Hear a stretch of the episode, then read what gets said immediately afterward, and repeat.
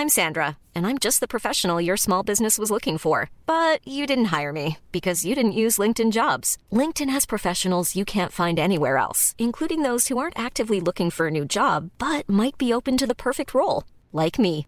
In a given month, over 70% of LinkedIn users don't visit other leading job sites. So if you're not looking on LinkedIn, you'll miss out on great candidates like Sandra. Start hiring professionals like a professional. Post your free job on linkedin.com/people today.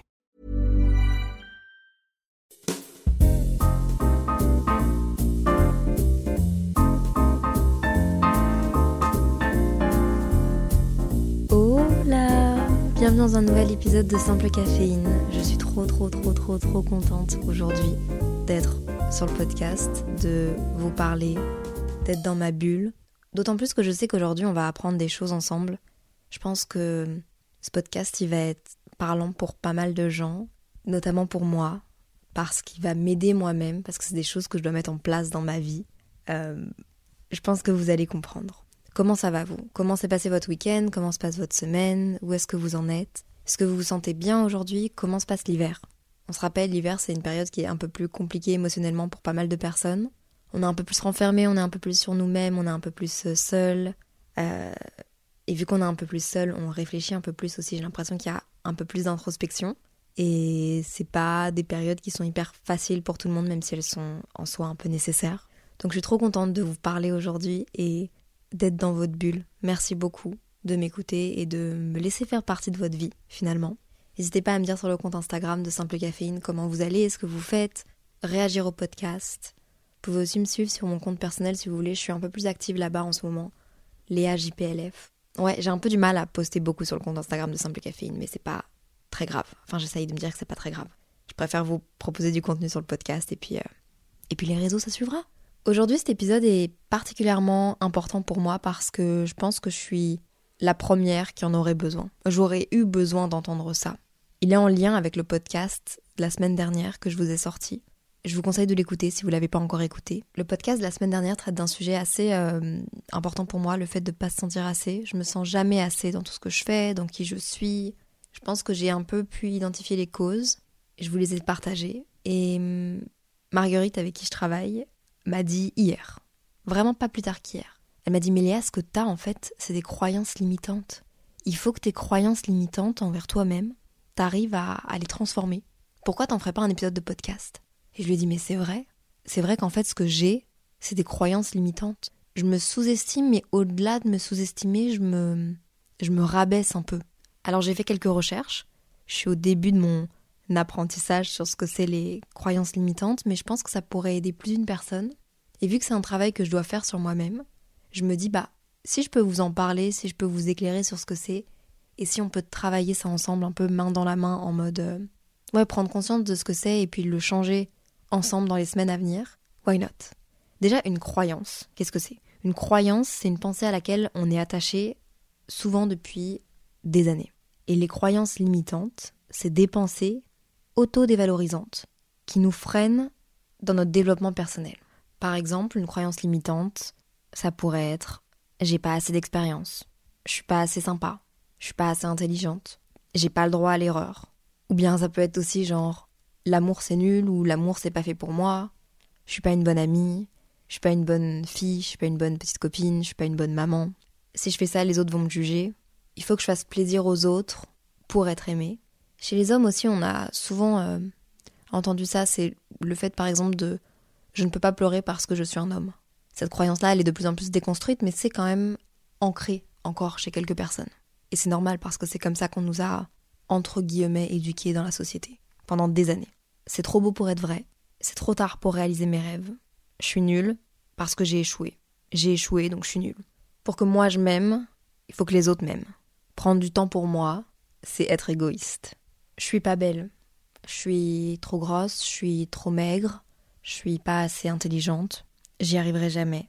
Personne ne m'aime. De toute façon, je finis toujours toute seule. Je mérite pas d'être aimée. C'est des phrases qui sont dures. Il faut savoir que pour pas mal de personnes, c'est des croyances.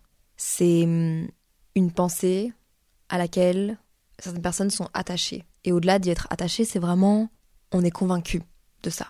Moi, par exemple, Je le disais avec le fait de pas se sentir assez, mais hum, dans le regard de mes proches, j'ai l'impression que moi, je suis pas assez en tant que personne. J'ai l'impression que ce que je fais n'est pas assez et je cherche toujours à faire plus. Sinon, je pense qu'au fond moi, je me dis mes proches m'aimeraient pas autant. Et donc, je me mets moi-même une énorme pression sur mes épaules. Je suis pas assez intéressante que ça. Ok, je vais vous en dire certaines que moi j'ai. Euh, il y en a plein d'autres. Et je vous avoue que je sais même pas quelles sont toutes mes croyances limitantes. À partir d'aujourd'hui, je vais m'écouter et je vous demande de faire la même chose, ok? Puis après, on va continuer le, podcast. Mais à partir d'aujourd'hui, quand vous avez une croyance limitante, notez-la quelque part pour la conscientiser et vous rendre compte de, de comment ça vous impacte et de ce que ça fait sur vous. Par exemple, moi, j'en ai déjà relevé quelques-unes. Je suis pas si intéressante que ça. Les autres ne sont pas là pour moi. Les autres restent avec moi par hasard, parce qu'ils s'ennuient. Parfois, je suis en soirée et je me dis, de toute façon, cette personne-là, elle me parle parce que pour le moment, elle a personne d'autre à qui parler. c'est horrible. C'est horrible, c'est horrible, c'est horrible de s'en rendre compte. C'est horrible. Je dois plaire aux autres pour être aimée. Parfois, je me dis aussi, ok, non, ça, ça, ça, ce truc-là, là, c'est trop beau pour être vrai. Il doit avoir une coquille quelque part. Je mérite pas ce qui m'arrive là. Je pense qu'ils se sont trompés. Je pense qu'ils se rendent pas compte encore de qu'ils se sont trompés de personne ou qu'ils croient en la mauvaise personne. Sticks, I'm recording a podcast. Are you okay? Oh, that's so cute. Oh, that's so cute. Thank you, Sticks. do you want me to do one pour over? Then I'll continue later. Ok, euh, j'espère que vous allez pas entendre les bruits ambiants. En gros, hier j'étais à Paris et avec Samuel, pour fêter nos deux ans, on a décidé d'aller à Bruxelles dans une tiny house. En plein milieu de la nature. Euh, c'est magnifique, c'est sublime. On est arrivé très tard hier, donc j'ai pas pu continuer l'enregistrement de l'épisode de podcast. Et en fait, depuis une heure et demie, il y a hum, des ouvriers, des personnes qui les arbres et tondent la pelouse. Donc il y a moyen que vous entendiez des petits, des petits. Est-ce que vous aimez ou pas? Est-ce que vous aimez ou pas mon imitation? Tout ça pour dire que désolé, c'est un peu hors de mon contrôle, mais j'ai vraiment envie de vous faire cet épisode de podcast et je me sens vraiment bien ici et j'ai vraiment l'impression d'être un peu une rich mom parce que je vous mettrai sur simple caféine à quoi elle ressemble là maintenant. J'ai un café en main, je suis dans une petite maison, c'est magnifique. En face de moi, il y a un feu de camp. Je suis très très bien là. Donc j'avais envie de vous l'enregistrer maintenant. Hmm. Il me reste un peu de café simple caféine pour moi-même et je le savoure avant qu'il n'y en ait plus du tout. Je vous parlais des croyances limitantes et je pense que si vous n'êtes pas familier avec le terme croyance limitante, il y a un terme qui pour moi parle de croyances limitantes sans qu'on s'en aperçoive ou en tout cas dans ce truc-là, il y a énormément de croyances limitantes et c'est potentiellement même vraiment basé sur les croyances limitantes. C'est le syndrome de l'imposteur. Bon, le syndrome de l'imposteur, à un moment donné, on l'entendait partout, c'était presque un peu une mode, vraiment, c'était genre. Le syndrome de l'imposteur, c'était a thing. Et je comprends parce que beaucoup de gens, finalement, ont le syndrome de l'imposteur, ou en tout cas, on, va tous à un moment donné dans notre vie passer par, je pense, certains syndromes de l'imposteur. Et je pense que c'est aussi en rapport avec euh, l'humilité. Pour rappel, une personne avec le syndrome de l'imposteur doute presque toujours de ses compétences et de son intelligence. Elle estime que ses capacités sont bien moins bonnes qu'elles ne le sont en réalité, ou que ne le pensent ses collègues. Si par exemple tu as l'habitude d'avoir des pensées du genre je ne suis pas à la hauteur, je ne suis pas légitime, bah en fait c'est des croyances limitantes. Et ça fait partie du syndrome de l'imposteur. Personnellement, moi je me dis, ça peut être aussi, ok j'ai eu ce job-là, ou ok j'ai réussi ça, mais ça c'est juste parce que j'ai de la chance, ou c'est juste parce que j'ai rencontré les bonnes personnes au bon moment. En fait c'est remettre ses victoires, ses capacités, ses compétences sur de la chance, sur d'autres personnes, ou au contraire dire que euh, je suis pas à la hauteur, je suis pas légitime d'avoir ça. Moi, je pense qu'il y a une part d'humilité, mais il y a aussi une grosse part de genre potentiellement manque de confiance en soi. Vous me dites, hein, si je dis de la merde, c'est possible. Vraiment, là, on essaye de, de comprendre. C'est pas un sujet que je maîtrise à 100%. Et surtout, moi, je suis en plein dedans. Je suis en plein dans les croyances limitantes. Je savais même pas que ça s'appelait comme ça. J'avais même pas mis de mots dessus. C'est vraiment euh, Marg, mon agent avec qui je bosse, qui m'a dit Mais Léa, faut que t'arrêtes tes croyances limitantes et fais-en un épisode de podcast. Et on en est là. Quand t'as le syndrome de l'imposteur, c'est aussi quand tu vas dire, par exemple, euh, merci, mais euh, c'est rien. Merci, mais euh, tu sais, enfin, tout le monde peut le faire. Merci, mais une accumulation de ces croyances limitantes-là font le syndrome de l'imposteur. C'est aussi quand, par exemple, tu n'es pas capable de profiter de tes succès. Aussitôt que tu as obtenu le résultat, tu passes à un autre objectif, un autre dossier, sans prendre le temps de, de profiter du moment, d'accepter le fait d'être satisfait et d'accepter le fait d'être fier de toi ou de dire je mérite ça. Je sais pas où vous vous situez par rapport à ça. Je réfléchis moi en vous disant euh, tout ça parce que je suis en train d'apprendre vraiment. Je vous mettrai mes sources en description de ce podcast pour que vous puissiez lire, relire ou en apprendre encore plus. Et c'est vrai que une partie de moi est un peu comme ça. De moins en moins parce que maintenant je j'avais beaucoup ça avant mon burn-out. Et en fait, il m'a fallu mon burn-out pour comprendre que si j'étais autant fatiguée, si j'étais autant vidée, si j'étais autant, c'est parce que je travaillais et, j'atteignais des objectifs. Et ces objectifs, s'ils sont atteints, c'est notamment parce que j'ai donné de la personne. Il a fallu que je me rende malade pour me rendre compte que je méritais tout ce qui m'arrivait. Parce que bah, ça fait depuis 2014 que je fais ce que je fais, par exemple. Donc ça, personnellement, moi, ça va. Je sais pas où est-ce que vous vous situez, vous. Ça, moi, ça va. Par contre, le j'ai rencontré les bonnes personnes au bon moment, ce serait tellement mon genre de dire ça. Non, mais après, euh, j'ai de la chance d'avoir telle personne avec moi. Mais alors que c'est horrible parce que du coup, je rabaisse moi-même mes compétences et je me rabaisse à. Je valorise les autres personnes, mais j'aime moi. Mais ça a été longtemps comme ça, de toute façon, dans ma vie. C'est vraiment quelque chose que j'aime faire. J'aime mettre en avant d'autres personnes parce qu'ils font très bien leur travail, en oubliant que moi aussi je bosse bien. Oula, j'ai l'impression dans un journal intime, ça me fait un peu, ça me fait un peu bizarre de vous dire ça parce que je me dis qu'il y a potentiellement des gens avec qui je bosse qui vont écouter ce podcast. Et je me dis, est-ce que c'est mal de dire ça? Est-ce que ça me. Est-ce que justement ça me rabaisse et est-ce que ça me ferme des portes Ou est-ce que ça me rend juste humaine et. Parce que je suis sûre que même les personnes avec qui je bosse sont passées par là. Potentiellement, il y a des gens avec qui je bosse, des marques ou d'autres créateurs ou des agences qui ressentent ça pour le moment. Et vous savez quoi? C'est souvent ces pensées-là et ces croyances limitantes qui vous empêchent de lancer des projets ce syndrome de l'imposteur-là, qui vous empêche de, pas tout le monde, hein, mais de vous mettre à votre compte et de lancer des projets et de dire moi aussi j'en suis capable. Regardez-moi ce que je fais là, j'ai envie, j'ai le besoin de créer quelque chose moi-même, mais j'ose pas le faire et je peux le faire pourtant.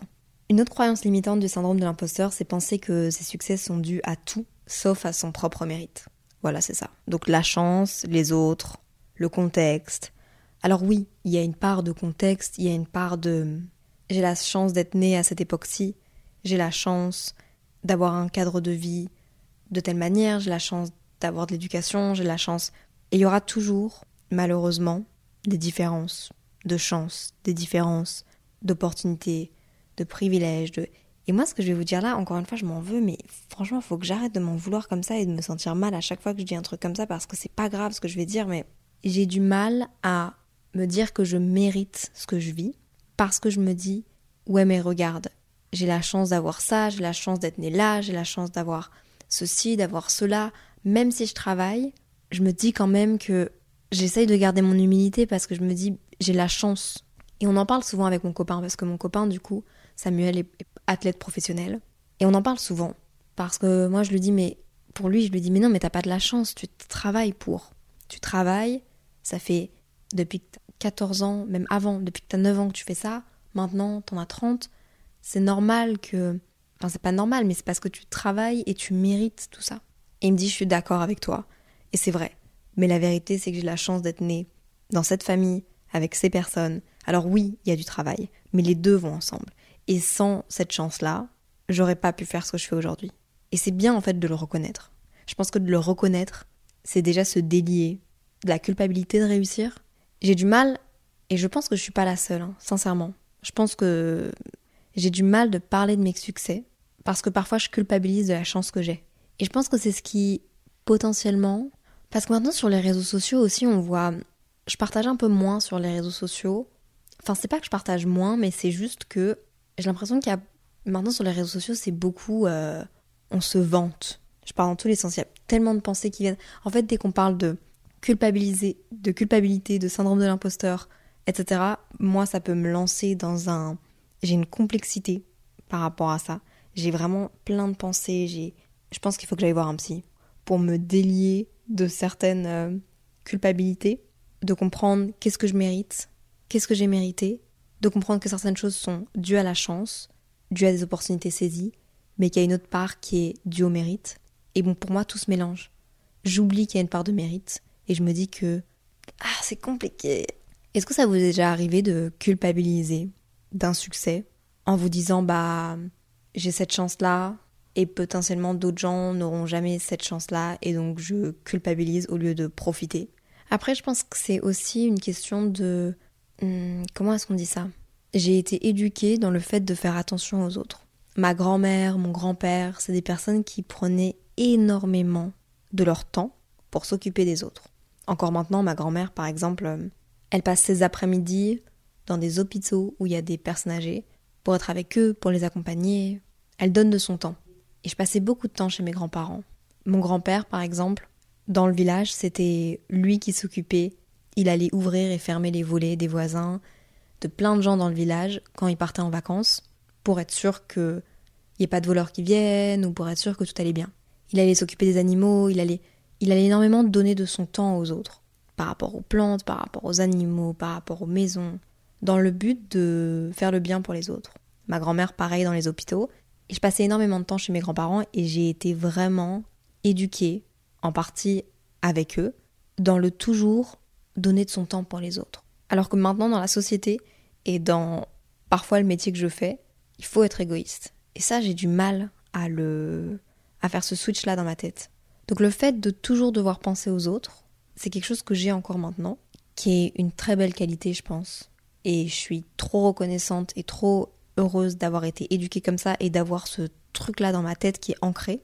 Et d'un autre côté, ça fait que mais c'est normal, c'est parce que j'étais une enfant et que maintenant je commence à me construire en tant qu'adulte, mais j'ai du mal à faire le switch de quand il faut pas trop penser aux autres parce que là c'est ton moment, et quand il faut toujours penser aux autres. Genre je pense à ma grand-mère et ma grand-mère dans tout ce qu'elle fait, elle pense aux autres. Ouais, tout ce qu'elle fait quoi. Ah, ça me fait du bien de vous parler comme ça. J'ai l'impression de me délier de trucs. Donnez-moi les numéros de vos psys.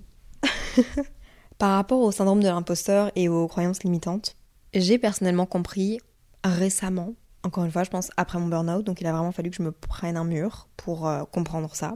Il a fallu que je comprenne que je mettais la barre très haute, que j'avais un niveau d'exigence tellement haut que je me sentais toujours incompétente, pas assez intéressante, pas assez intelligente, trop lente. Je voulais tellement être parfaite et mon niveau d'exigence était tellement haut que j'étais jamais assez. Et donc là, on revient à l'épisode de la semaine dernière. Je me sens pas assez. Working progress. Mais déjà, vous en parler, ça me, ça me fait conscientiser ça. Voilà. J'ai vu un test sur internet que j'ai pas encore fait, mais je pense que je vais le faire. C'est un test appelé l'échelle de Clance. C'est, euh, ça a été développé pour aider les personnes à déterminer si elles ont ou non des caractéristiques du syndrome de l'imposteur. C'est pas un diagnostic, hein, mais c'est juste pour savoir si t'as des caractéristiques du syndrome de l'imposteur ou non.